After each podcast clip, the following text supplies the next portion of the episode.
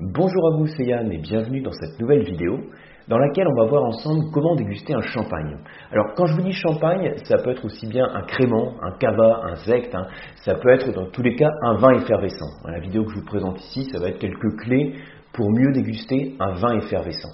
Alors pour faire ça de manière un peu complète, hein, même si on est sur un format court, sur une petite vidéo, je vous propose de suivre une fiche de dégustation, qui est la, fiche en fait que je propose sur les masterclass de la dégustation, que j'adapte aussi bien pour les différents types de vins, qu'on soit sur du rouge, du blanc, du rosé ou des bulles.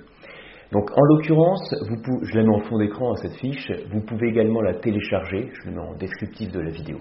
Alors ce que je vous propose ici, ça va être de voir ensemble les différentes étapes de la dégustation, appliquer au champagne et voir à chaque étape sur quel, ce qu'on peut dire en fait, hein, sur quoi on peut se concentrer pour décrire et décrypter un petit peu mieux le champagne ou le vin effervescent qu'on déguste. Au passage, si vous êtes déjà familiarisé avec la méthode de dégustation pour les vins tranquilles, tranquilles c'est-à-dire qu'on pas de bulles, vous allez voir que c'est rassurant, ça change pas beaucoup. Il y a quelques éléments qui changent parce qu'il y a une grosse particularité dans la vidéo que vous êtes en train de voir, c'est que les vins dont on parle, qu'est-ce qu'ils ont? Ils ont des bulles. Hein, grosse révélation. Et donc ça veut dire que cette bulle, on va voir à chaque étape de la dégustation qu'elle va intervenir. Aussi bien au niveau du visuel, quand on va observer le verre, mais également au nez et au gustatif. On pourrait même rajouter une étape hein, pour la, partie auditive, hein, au moment où on ouvre la bouteille, quand on verse le champagne. On va rester sur quelque chose un peu plus, un peu plus classique pour la dégustation. Alors, ce qu'on va faire ensemble, donc je présente, j'ai plusieurs bouteilles ici, donc j'ai en particulier une bouteille de champagne, donc c'est le champagne fleuri. Donc je vous le présente en 3 secondes et demie. Hein. Le but ici, c'est pas faire une vidéo, on va dire, dégustation spécifique à ce champagne, c'est plus de vous donner les grandes clés pour déguster. Donc le champagne fleuri, on est au sein de la Champagne dans la côte des Bars, donc c'est à une quarantaine, 45 km à peu près au sud de Troyes. Et on est ici sur un domaine qui est pionnier en Champagne sur la viticulture biodynamique. Donc, alors, pour vous parler aussi de l'encépagement rapidement, donc on a un, un vin qui est composé de 85% de pinot noir et de 15% de chardonnay. Voilà. Je ne vais pas rentrer ici sur le détail, sur les processus d'élaboration, sur l'encépagement, etc. On va vraiment se centrer sur la partie dégustation parce que sinon la vidéo va être un petit peu longue. Donc on va commencer par ouvrir la bouteille de champagne. Et pour ouvrir la bouteille de champagne, vous le savez, on va commencer par enlever le muselet. Alors pour ça, je vais dégager la boucle du muselet qui est ici. Je ne sais pas si vous voyez bien la caméra. On l'enlève, donc on fait en sorte toujours de tenir le bouchon pour pas qu'il saute. Et puis, on va ensuite ouvrir le champagne. Alors, pour l'ouvrir, ce que je vous recommande, ce qui est recommandé, hein, c'est vous maintenez la bouteille. Alors, je ne sais pas si ça va bien se voir à la caméra, mais je retiens en fait le bouchon. C'est vraiment le corps de la bouteille que je fais tourner pour dégager le bouchon. Et ensuite, alors je ne sais pas si vous voyez à la caméra, un petit nuage blanc qui se forme. Hein, il y a eu un bon pop, classique, hein, un petit nuage blanc qui se forme, et je vais ensuite servir mon champagne. Alors, au passage, puisqu'on est sur un peu la partie visuelle, vous voyez qu'il y a eu un pop caractéristiques. Alors, première question qu'on peut se poser hein, avant même de commencer à observer le verre, pourquoi ce pop, pourquoi ce petit nuage blanc? Donc, au sein de la bouteille du champagne, vous avez du dioxyde de carbone, du CO2 qui est dissous, puisque c'est un vin qui a subi une refermentation en bouteille. Donc, je dis, hein, je ne vais pas rentrer sur le processus d'élaboration, je ferai une vidéo spécifique à ça, mais qu'on parle de champagne ou d'autres vins effervescents, dans d'autres vins effervescents, le principe, on va dire, de mise sous pression et de dissolution du CO2 dans la bouteille peut changer, mais dans tous les cas, la caractéristique, c'est que vous avez du CO2 sous pression au sein de la bouteille.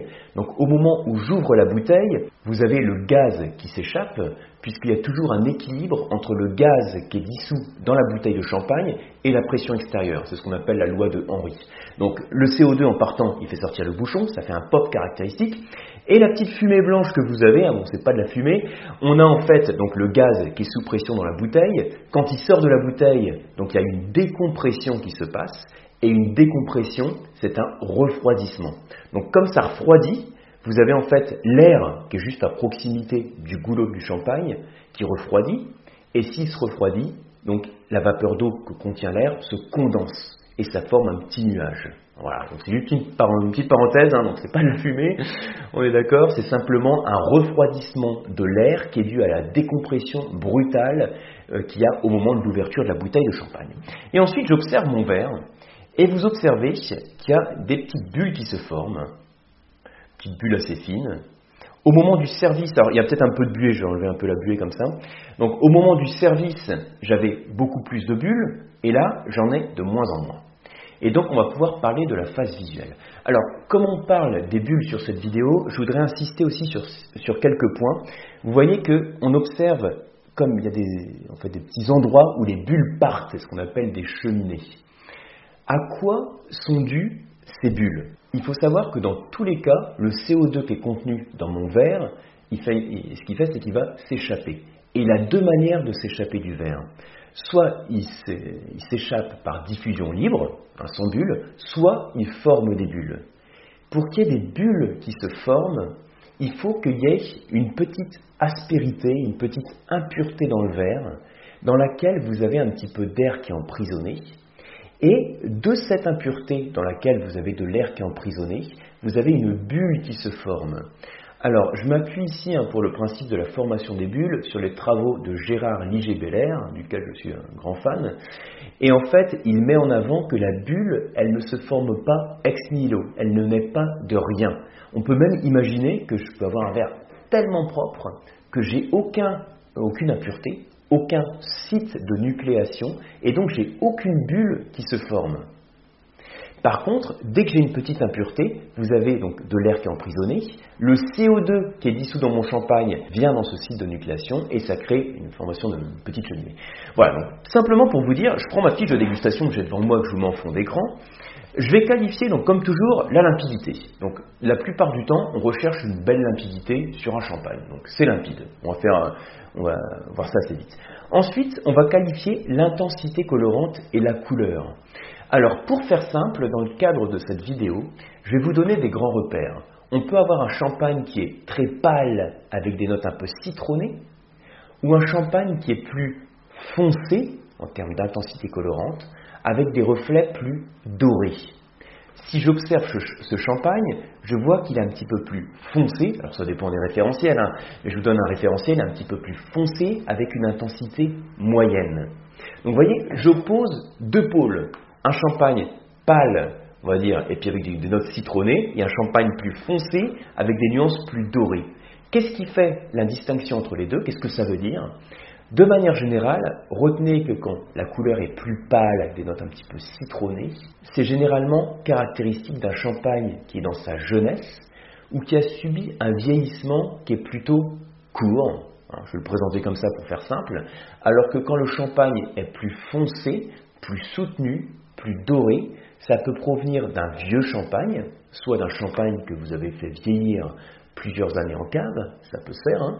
il y a des champagnes qui se gardent bien au cours du temps, soit d'un champagne qui a vieilli longtemps en contact avec ses lits, les lits L-I-E-S, ce sont les levures mortes, dans le processus de fabrication et d'élaboration du champagne, il y a une phase d'élevage, c'est-à-dire de vieillissement, où on laisse le champagne en contact avec les résidus de la fermentation, avec les lits. Et ça lui transmet aussi de la complexité, des arômes, et ça contribue aussi à créer une teinte qui est un petit peu plus soutenue. Donc ça, c'est une première chose.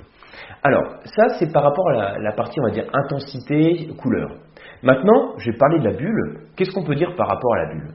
Alors moi, dans la fiche que je vous propose, je mets, il n'y a pas en fait une partie spécifique à la bulle, il y a une partie autre. Donc dans cette partie autre, vous pouvez éventuellement qualifier la taille de la bulle. On va dire soit elle est très fine, soit elle est fine, soit elle est moyenne, soit elle est carrément grosse.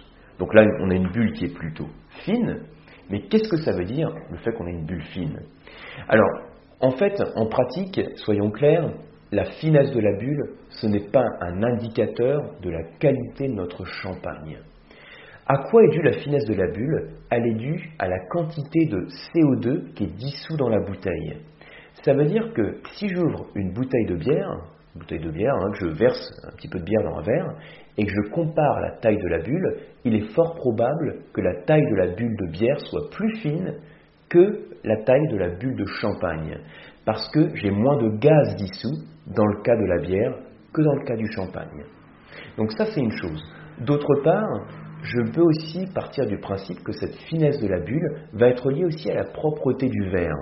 Parce qu'en fonction de l'aspérité, en fonction des impuretés, je vais avoir, comme je présentais tout à l'heure, des sites de nucléation qui vont contribuer aussi à la taille de cette bulle. Ça veut dire que retenez que cette finesse de bulle, elle ne va pas être liée à la qualité du champagne, mais plutôt à son âge. Parce que imaginez un champagne, quand je dis âge, ça peut être un champagne qui vieillit dans votre cave, ou un champagne qui a vieilli en contact avec ses lits avant d'être mis en bouteille.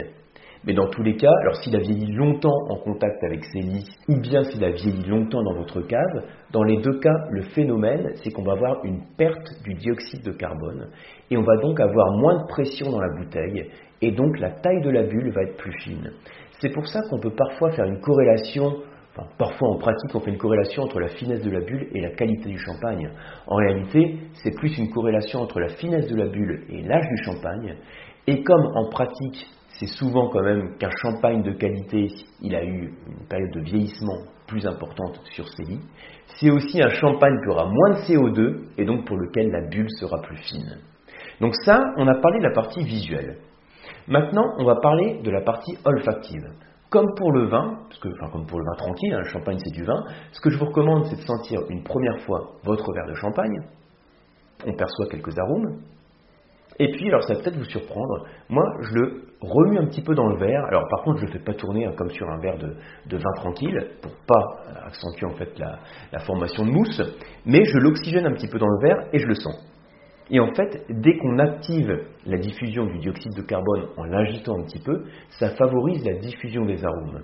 Parce que, comme l'a montré Gérard Ligé-Bellaire, en fait, chaque arôme va utiliser les bulles comme un ascenseur pour se diffuser. Donc si vous voulez, en fait, le dioxyde de carbone qui est contenu dans le champagne, il contribue à la diffusion des arômes. Et là, on va essayer de caractériser les arômes comme pour, n'importe, quel vin qu'on déguste en fait. Et puis vous allez constater qu'il peut y avoir plusieurs types d'arômes.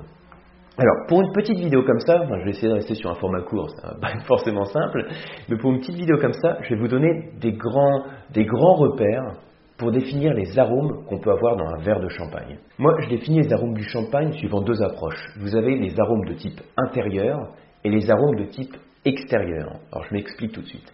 Les arômes de type extérieur, ça va être lié par exemple aux fruits ou aux fleurs. Donc, par exemple, dans ce champagne, je sens déjà des arômes extérieurs, donc des arômes notamment fruités, des arômes d'agrumes, de pamplemousse, quelques notes de pommes, donc une belle fraîcheur. Parfois, vous avez donc des arômes euh, euh, extérieurs qui vont plutôt évoquer la fraîcheur, comme c'est le cas ici, soit ces arômes extérieurs vont évoquer la chaleur, donc le fruit plus mûr, la pêche, l'ananas, plus caractéristique sur d'autres effervescents que des champagnes, peut-être sur des bulles qui vont être issues de climats plus cléments ou plus chauds. Là, je sens une belle fraîcheur avec des arômes d'extérieur. Et puis, vous avez les arômes intérieurs, les arômes d'intérieur, comme par exemple les nuances de amandes, de noisettes, euh, de toasté, de grillé, mais également les notes d'épices qu'on peut également retrouver, les notes de cannelle, les notes de miel, toutes ces gammes, je les qualifie comme des arômes intérieurs. Alors là encore, c'est des repères pédagogiques que je donne, donc vous ne le verrez pas sur les livres de dégustation, c'est des choses que je donne sur des formations ou ici dans le cadre de cette vidéo, mais par expérience, ça aide les dégustateurs à mieux, on va dire, catégoriser les arômes et mettre un nom dessus. Donc je l'utilise ici. Donc retenez arômes intérieurs, extérieurs.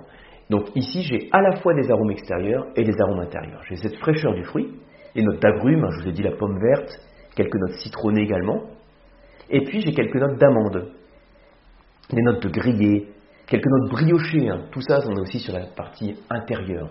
Et ces notes, quand j'ai en fait les deux familles qui sont réunies, je peux dire que j'ai une certaine complexité. Puisque la complexité en termes olfactifs, elle est, à la elle est, liée à la quantité d'arômes qu'on retrouve dans son verre. J'avais fait une vidéo spécifique hein, sur la notion de complexité. Et ensuite en bouche,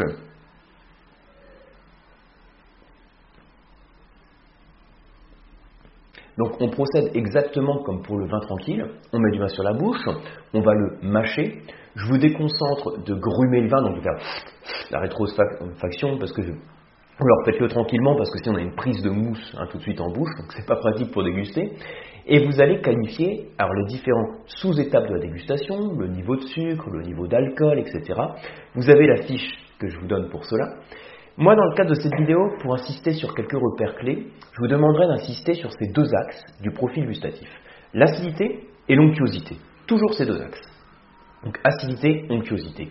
Vous avez les vins qui sont plutôt du côté de l'acidité, l'autre, d'autres hein, du côté de l'onctuosité, c'est-à-dire quand il y a de l'alcool ou du sucre, ou les deux.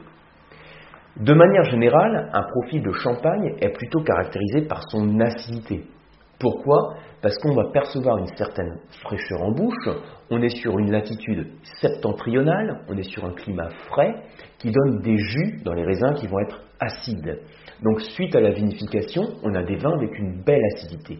D'autre part, cette acidité elle est encore renforcée en bouche pour tous les vins effervescents. Parce qu'à partir du moment où vous avez du CO2, ce CO2 contribue à la sensation de fraîcheur.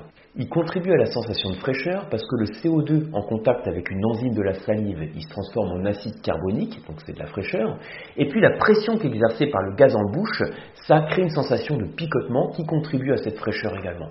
Donc, de manière générale, je suis ici, alors si je reprends les termes de ma fiche de dégustation, j'ai une acidité qui est nerveuse, un niveau d'alcool qui est léger à moyen, et j'ai un vin qui est, alors euh, vous avez la mention aussi sur l'étiquette, hein, brut nature, donc on ne perçoit pas de sucre résiduel en bouche. C'est un vin qui a une belle fraîcheur et une certaine onctuosité qui va être apportée par le gras de l'alcool et également apportée par la complexité aromatique.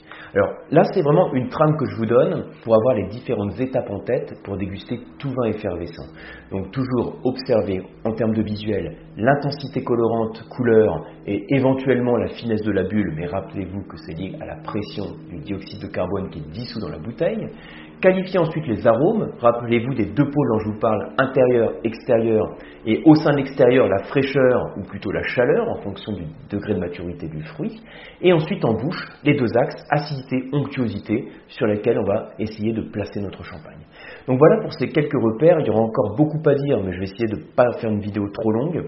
J'espère déjà que ces quelques repères vont vous aider pour mieux déguster le champagne. Je prévois d'autres vidéos également sur les modes d'élaboration et pour aller un petit peu plus loin aussi sur la dégustation. Dans tous les cas, si vous avez aimé la vidéo, merci de la liker, merci de la partager et de vous abonner à la chaîne. Et pour ma part, je vous retrouve sur les cours d'onologie et les formations diplômantes sur le site lecoam.eu et sur les masterclass de la dégustation. Merci et à bientôt.